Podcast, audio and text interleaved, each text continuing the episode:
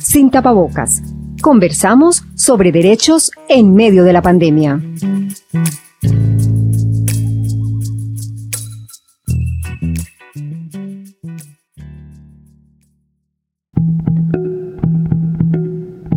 Según los datos de UNICEF, tras la pandemia de COVID-19, más de 150 millones de niñas, niños y adolescentes en el mundo pasarían a formar parte de quienes carecen de derechos básicos como salud, educación, vivienda, agua y nutrición. ¿Cómo impactó la pandemia a las infancias de América Latina? Bienvenidos y bienvenidas a Sin Tapabocas, una serie en la que conversamos sobre derechos en medio de la pandemia. En este episodio conversaremos sobre las infancias. Estás escuchando Sin Tapabocas, una serie producida por el proyecto Hacemos Memoria de la Universidad de Antioquia y Bocaribe Radio.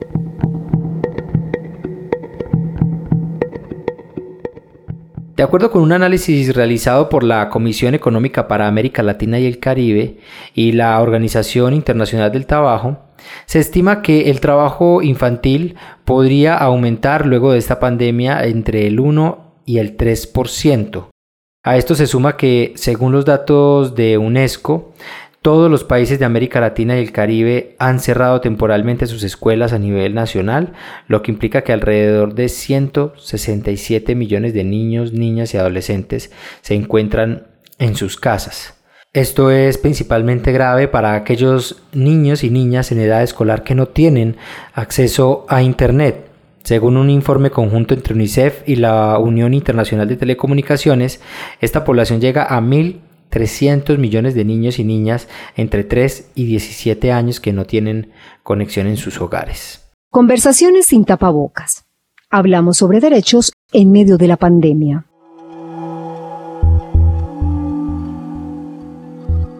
Meu nome é Rosiane de Moraes Martins Dutra. Sou professora universitária. Mi nombre es Rosiane de Moraes Martins Dutra. Soy profesora universitária em la Universidade Federal de Maranhão, em la cidade de São Luís. Antes da pandemia, nós outros que pertencemos a um dos estados mais pobres de Brasil, já vivíamos grandes desafios. O estado de Maranhão, por exemplo, apresenta grandes índices de prostituição infantil, grandes índices de abusos sexuales de niños e adolescentes. Usted imagina agora, durante a pandemia, período onde os niños quedam mais em casa, quando falamos de vulnerabilidade, nos referimos a niños que vivem em casas muito pequenas, de niños que já vivem em situações de pobreza e miséria. Assim, o único lugar onde esses niños têm acesso à educação é na escola. De esse modo, os dados e estadísticas de nossa Secretaria de Educação e Saúde mostram que cresceu os casos de violência, de abuso e consumo de drogas. Então, é, infelizmente, são essas estatísticas que eu trago para vocês. Quiero saludar a las dos personas que me van a acompañar en esta conversación sin tapabocas y con quienes vamos a explorar más este tema de las infancias en medio de la pandemia.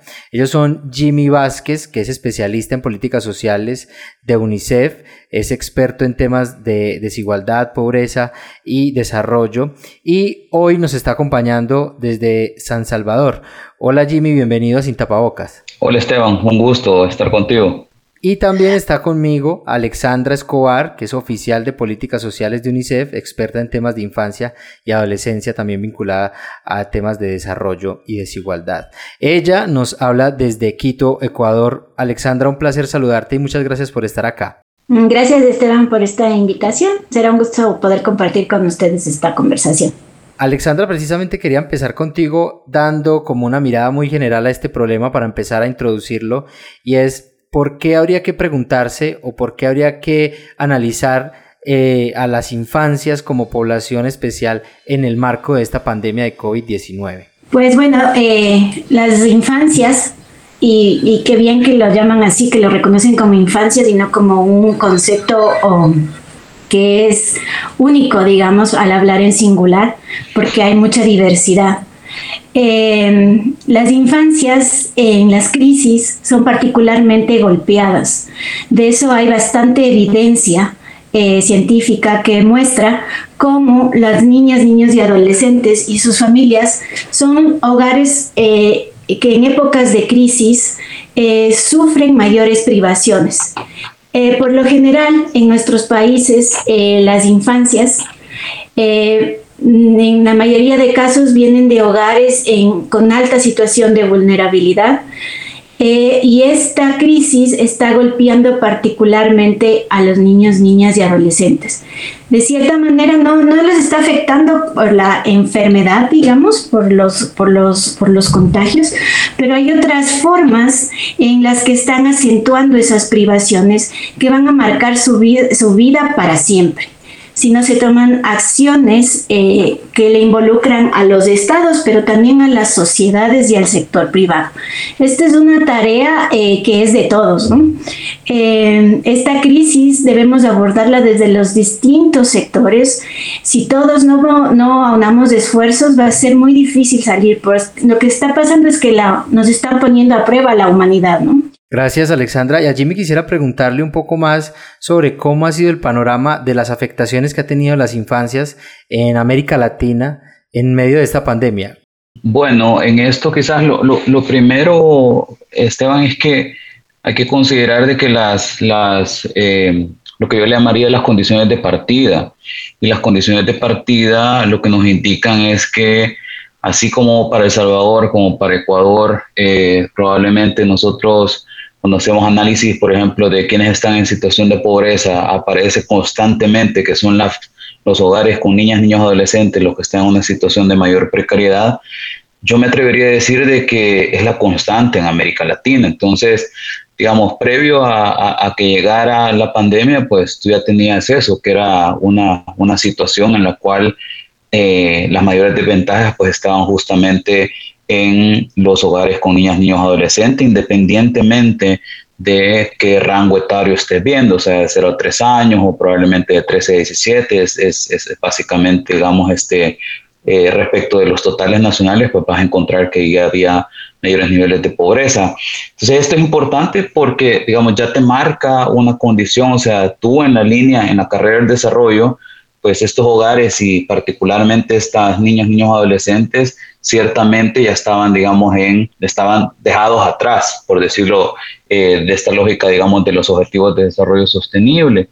Entonces, cuando viene la pandemia, imagínate, ya tenías eso y entonces empiezan a ocurrir ciertas cosas, como por ejemplo, fruto de las eh, de las medidas que quizás desde la lente epidemiológica eran necesarias considerar, eh, con todas las, las, medidas draconianas que se han tomado, pero pues, o sea, en, pos de, la, eh, de restringir la circulación del virus, pues evidentemente una de, los, de, los, de las cosas que uno ha, visto es los niños no van a la escuela, que las niñas no van a la escuela.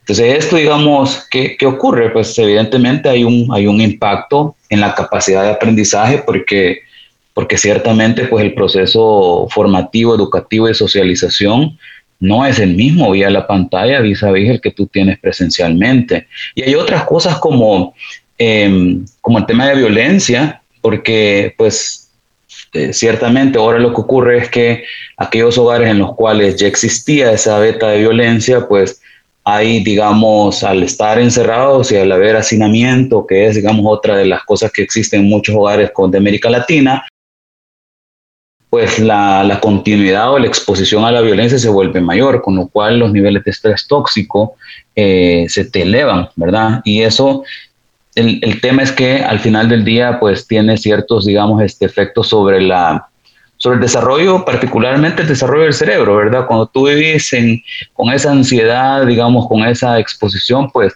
básicamente lo que estás teniendo y que ya se está empezando a ver y que muy probablemente después se vea con la evidencia eh, que, se, que se saque más adelante es vas a ver impactos en la atención, el control de impulsos, en la capacidad de memoria, en la comprensión del lenguaje, entre otras capacidades humanas que son claves ciertamente para el continuo de la vida. Gracias Jimmy ya retomamos la conversación. Síguenos en nuestras redes sociales. Twitter, arroba Hacemos Memoria y arroba Bocaribe. Instagram, arroba Hacemos Memoria y arroba Bocaribe Radio. Mi nombre es Hilda Molano. Yo soy parte de la coalición contra la vinculación de niños, niñas y jóvenes al conflicto armado en Colombia, Cualico, y estoy desde la ciudad de Bogotá. Para el año 2020 hemos tenido eh, desafortunadamente un aumento en el registro de situaciones de reclutamiento y utilización de niños, niñas y adolescentes por parte de los diferentes actores armados del conflicto.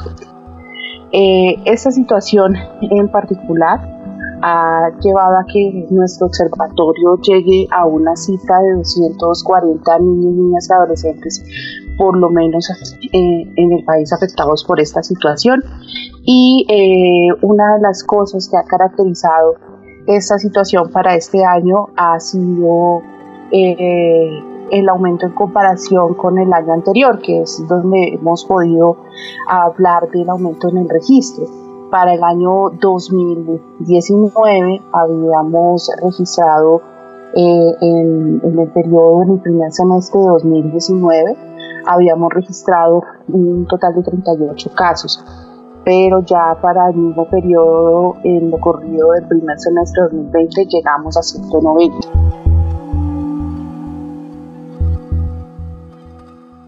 Bueno, Alexandra, ahora contigo quisiera pasar a, conversar sobre un poco las respuestas de los gobiernos y los estados en América Latina. ¿Tú cómo valoras esa respuesta en el caso particular de Ecuador y de los demás estados que de pronto han aplicado medidas para resolver o atender a esta población? Bueno, las respuestas han sido diferentes, ¿no? Y bien disímiles entre, entre los países. Eh, digamos que en general todos eh, los países han eh, levantado automáticamente medidas dentro de utilizando sus sistemas de protección social, por una parte, y por otra parte, bueno, también medidas de corte sanitario, ¿no? Ya que esta es una crisis de salud pública. Eh, con los sistemas de protección social, esas medidas han sido diferenciadas y algunos países han llevado adelante eh, temas que tienen que ver sobre todo por la parte de la, de la asistencia social, ¿no?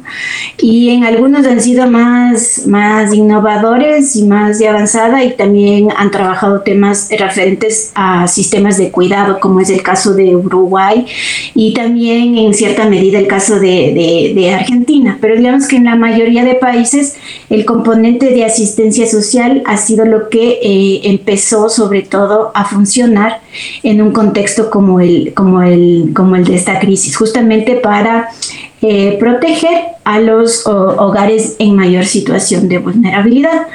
Acá en Ecuador justamente se aplicó eh, un esquema fuerte sobre todo de asistencia, de asistencia social. Eh, sin embargo, de los análisis que vemos, esa, esa, asistencia todavía resulta insuficiente. ¿no? Hicimos un ejercicio de, de, microsimulaciones de qué pasaría con la, con la pobreza eh, en los hogares con niñas y niños y, en los hogares sin niñas y niños. Y vemos que si bien eh, eh, estas medidas ayudaron a amortiguar eh, un poco el golpe, el shock que se vino con la COVID-19, resultan todavía insuficientes, ¿no? El Ecuador ha perdido prácticamente alrededor de 10 años en la lucha del combate a la, pobreza y en el caso de los hogares con niños ese número es prácticamente del, del doble, ¿no? Eh, entonces los esfuerzos deben ser, eh, deben redoblarse, ¿no?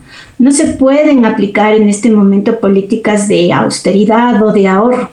Eso es un, eso es un error. Lo hemos visto ya en otras crisis eh, anteriores, la crisis del 2008, eh, crisis aquí justo en, en América Latina, 1980, 1990.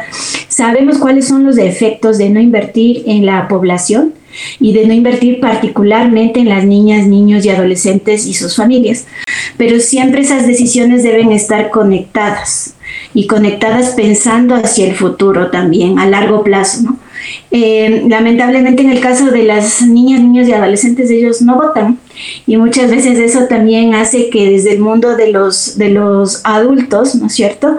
Se los, eh, aunque, se aunque tenemos muchos instrumentos eh, legales, digamos, que reconocen sus derechos, pero en la práctica, digamos, no, no se reconoce esa igualdad de derechos y no forman parte de esa comunidad política. Gracias, Alexandra. Y a Jimmy quisiera preguntarle por lo mismo, pero quizá haciendo énfasis en una, en una cuestión y es, primero, ¿cómo, ¿cómo valora esa respuesta de los gobiernos y los estados? Y segundo, en caso de que considere que hayan fallado o que hayan sido acertado, ¿por qué, por qué razón fallaron aceptar o acertaron en esas respuestas que dieron a las infancias? Jimmy. Pues pienso que, digamos que mucho del, de la capacidad de respuesta eh, está, digamos, vinculada a, tu construcción en, materia de desarrollo y de protección social. No, y ahí no me, no me refiero exclusivamente a las leyes per se, sino digamos a lo operativo que existía antes de la pandemia.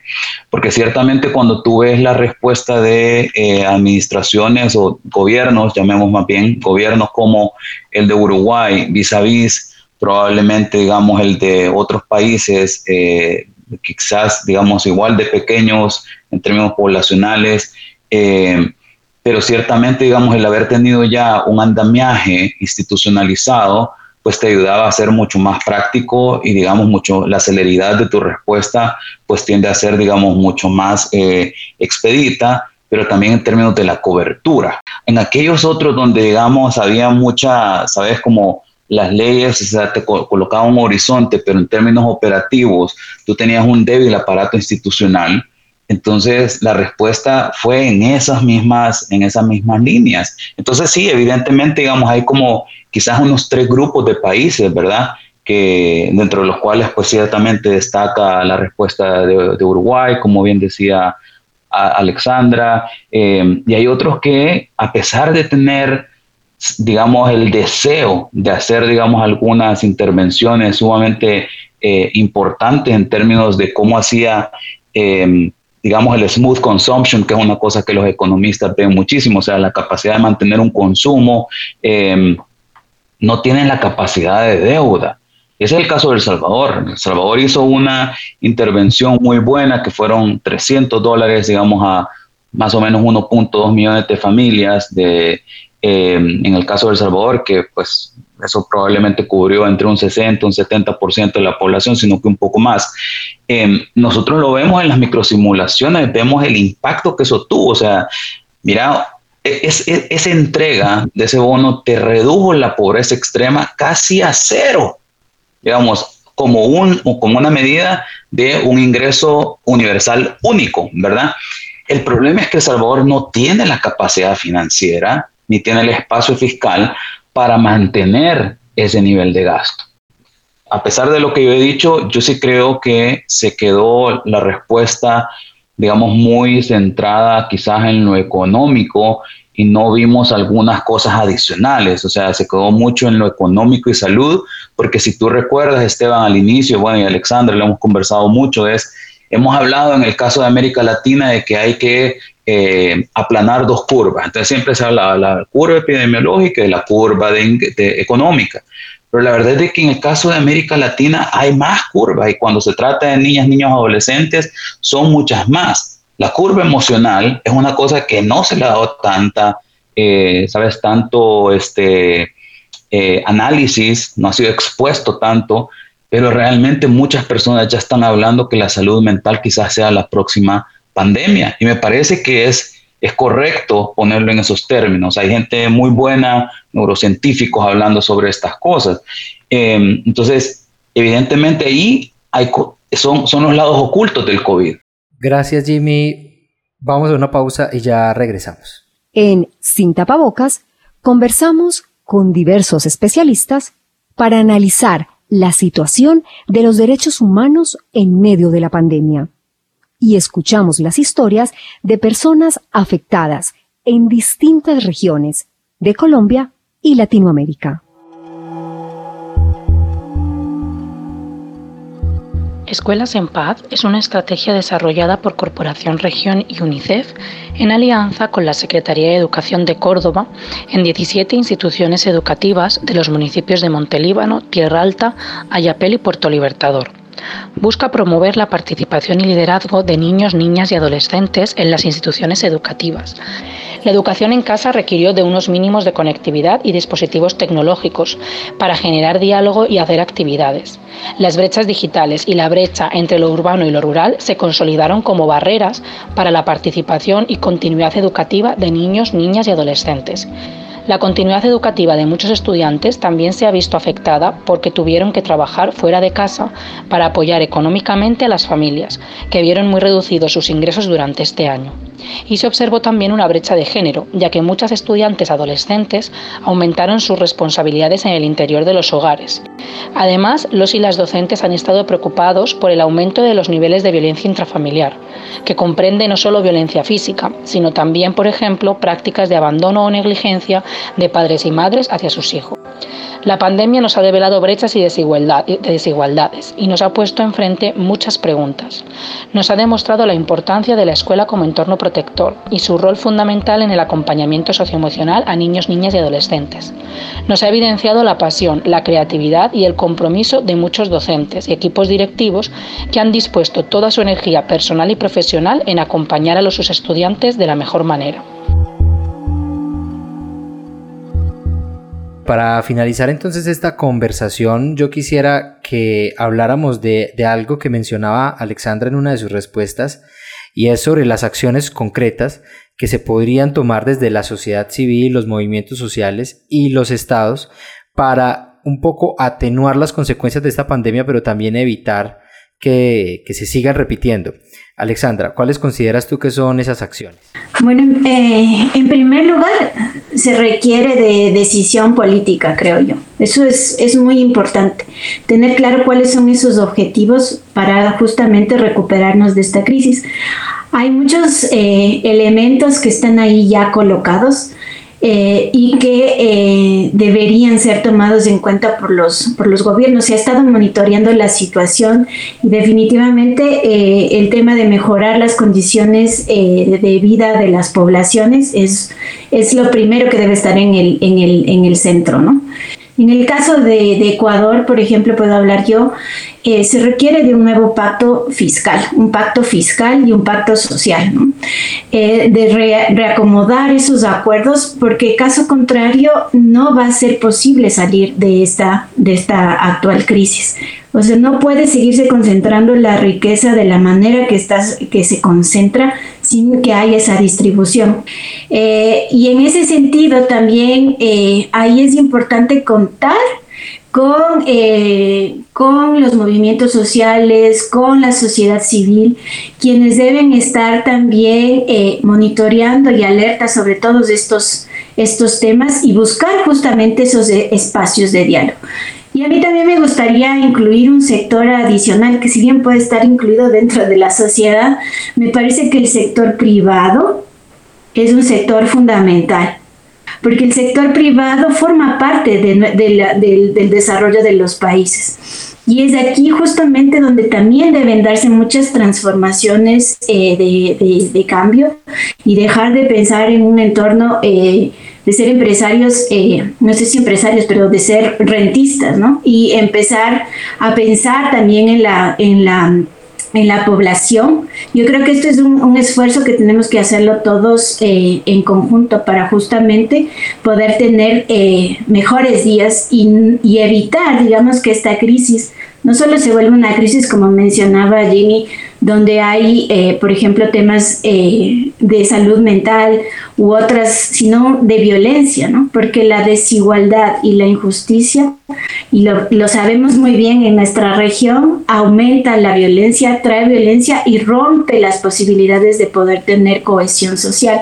que son elementos fundamentales para poder tener justicia y paz y democracia, ¿no? Gracias Alexandra y bueno, quisiera preguntarle también a Jimmy sobre, sobre esas acciones concretas que habría que implementar para combatir el problema y evitar que se repita. Y me gustaría también, Jimmy, si puedes aludir a un tema que tocaste y es esta curva de, emocional. ¿Cómo, ¿Cómo atacar también ese problema emocional en las niñas, niños y adolescentes? Yo creo, digamos, que yo quizás me quiero referir acá a lo que nos ha demostrado esta pandemia es que hay dos desafíos intergeneracionales.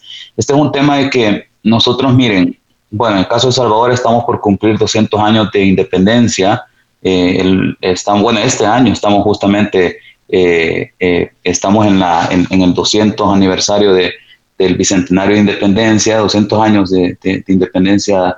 Y, y, una cosa que uno puede, cuando hace revisita de cómo ha sido, digamos, la infancia, las infancias como han sido colocadas en el imaginario público, pero particularmente en el político, lo que ocurre es que no hay ninguna, no hay ninguna administración que no haya dicho que, las niñas, los niños, los adolescentes son importantes, no hay ni una.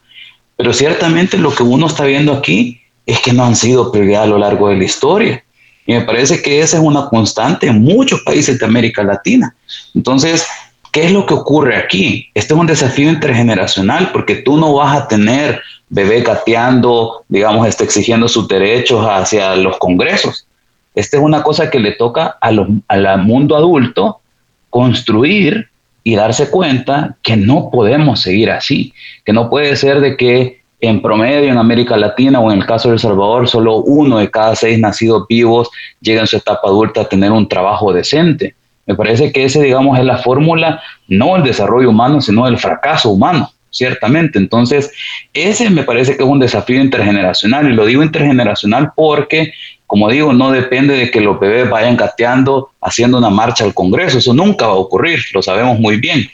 Pero ahí lo segundo que me parece a mí que es importante es que las políticas que nosotros echemos a andar tienen que estar basadas en algo que ya sabemos que está ocurriendo hoy en día. Es un mundo incierto, cada vez más cambiante respecto de las capacidades que tú vas a necesitar cuando seas un adulto y te quieras insertar a la vida productiva o a la vida de sociedad, a la vida, sabes, como un artista.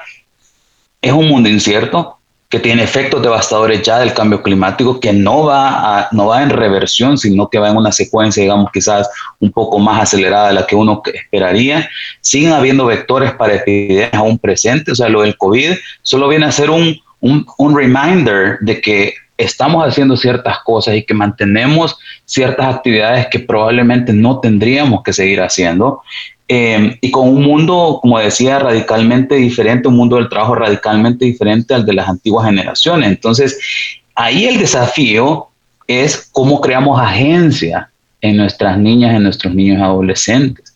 Cómo les creamos la capacidad de discernir de que esto que estoy leyendo es fake news, ¿sabes? Entonces, y que necesito hacer un poco más de investigación y de básicamente este, crear, como digo, esa capacidad de discernimiento, que es una, una, quizás de las capacidades más fundamentales que vamos a necesitar hacia, eh, en, los próximos años. Yo por eso veo a veces, eh, me gusta, digamos, ver y, y, hacer, digamos, un paralelo con estos movimientos como Me Too, como Black Lives Matter, porque a mí me parece que lo que tenemos que darnos cuenta hoy en día es que el movimiento es Children's, Children's Present Matter. O sea, ahorita es lo que necesitamos, es hoy que necesitamos las inversiones, no aquella cosa que de perogrullo que siempre se dice, ah, el futuro son los niños. No, los niños van a tener futuro si tienen presente. Ese es el tema. Les quiero agradecer mucho a los dos por esta charla tan, tan, que aporta muchísimo y que hemos aprendido mucho. Eh, gracias a Jimmy Vázquez que nos habló desde Salvador. Un gusto estar con ustedes, un gusto. Eh, un saludo también a mi colega allá en Quito. Y un saludo a Alexandra Escobar que nos habló desde Quito, Ecuador. Muchas gracias Esteban. Eh, un saludo Jimmy. hemos tenido algunas conversaciones a lo largo de todo este tiempo. qué bueno poder compartir con ustedes esta tarde. Con esto cerramos un nuevo episodio de Sin Tapabocas y no se pierda una nueva conversación sobre el estado de los derechos humanos en medio de esta pandemia. Hasta entonces. Escuchaste Sin Tapabocas, una serie producida por el proyecto Hacemos Memoria de la Universidad de Antioquia y Bocaribe Radio, con el apoyo de la Deutsche Welle Academy.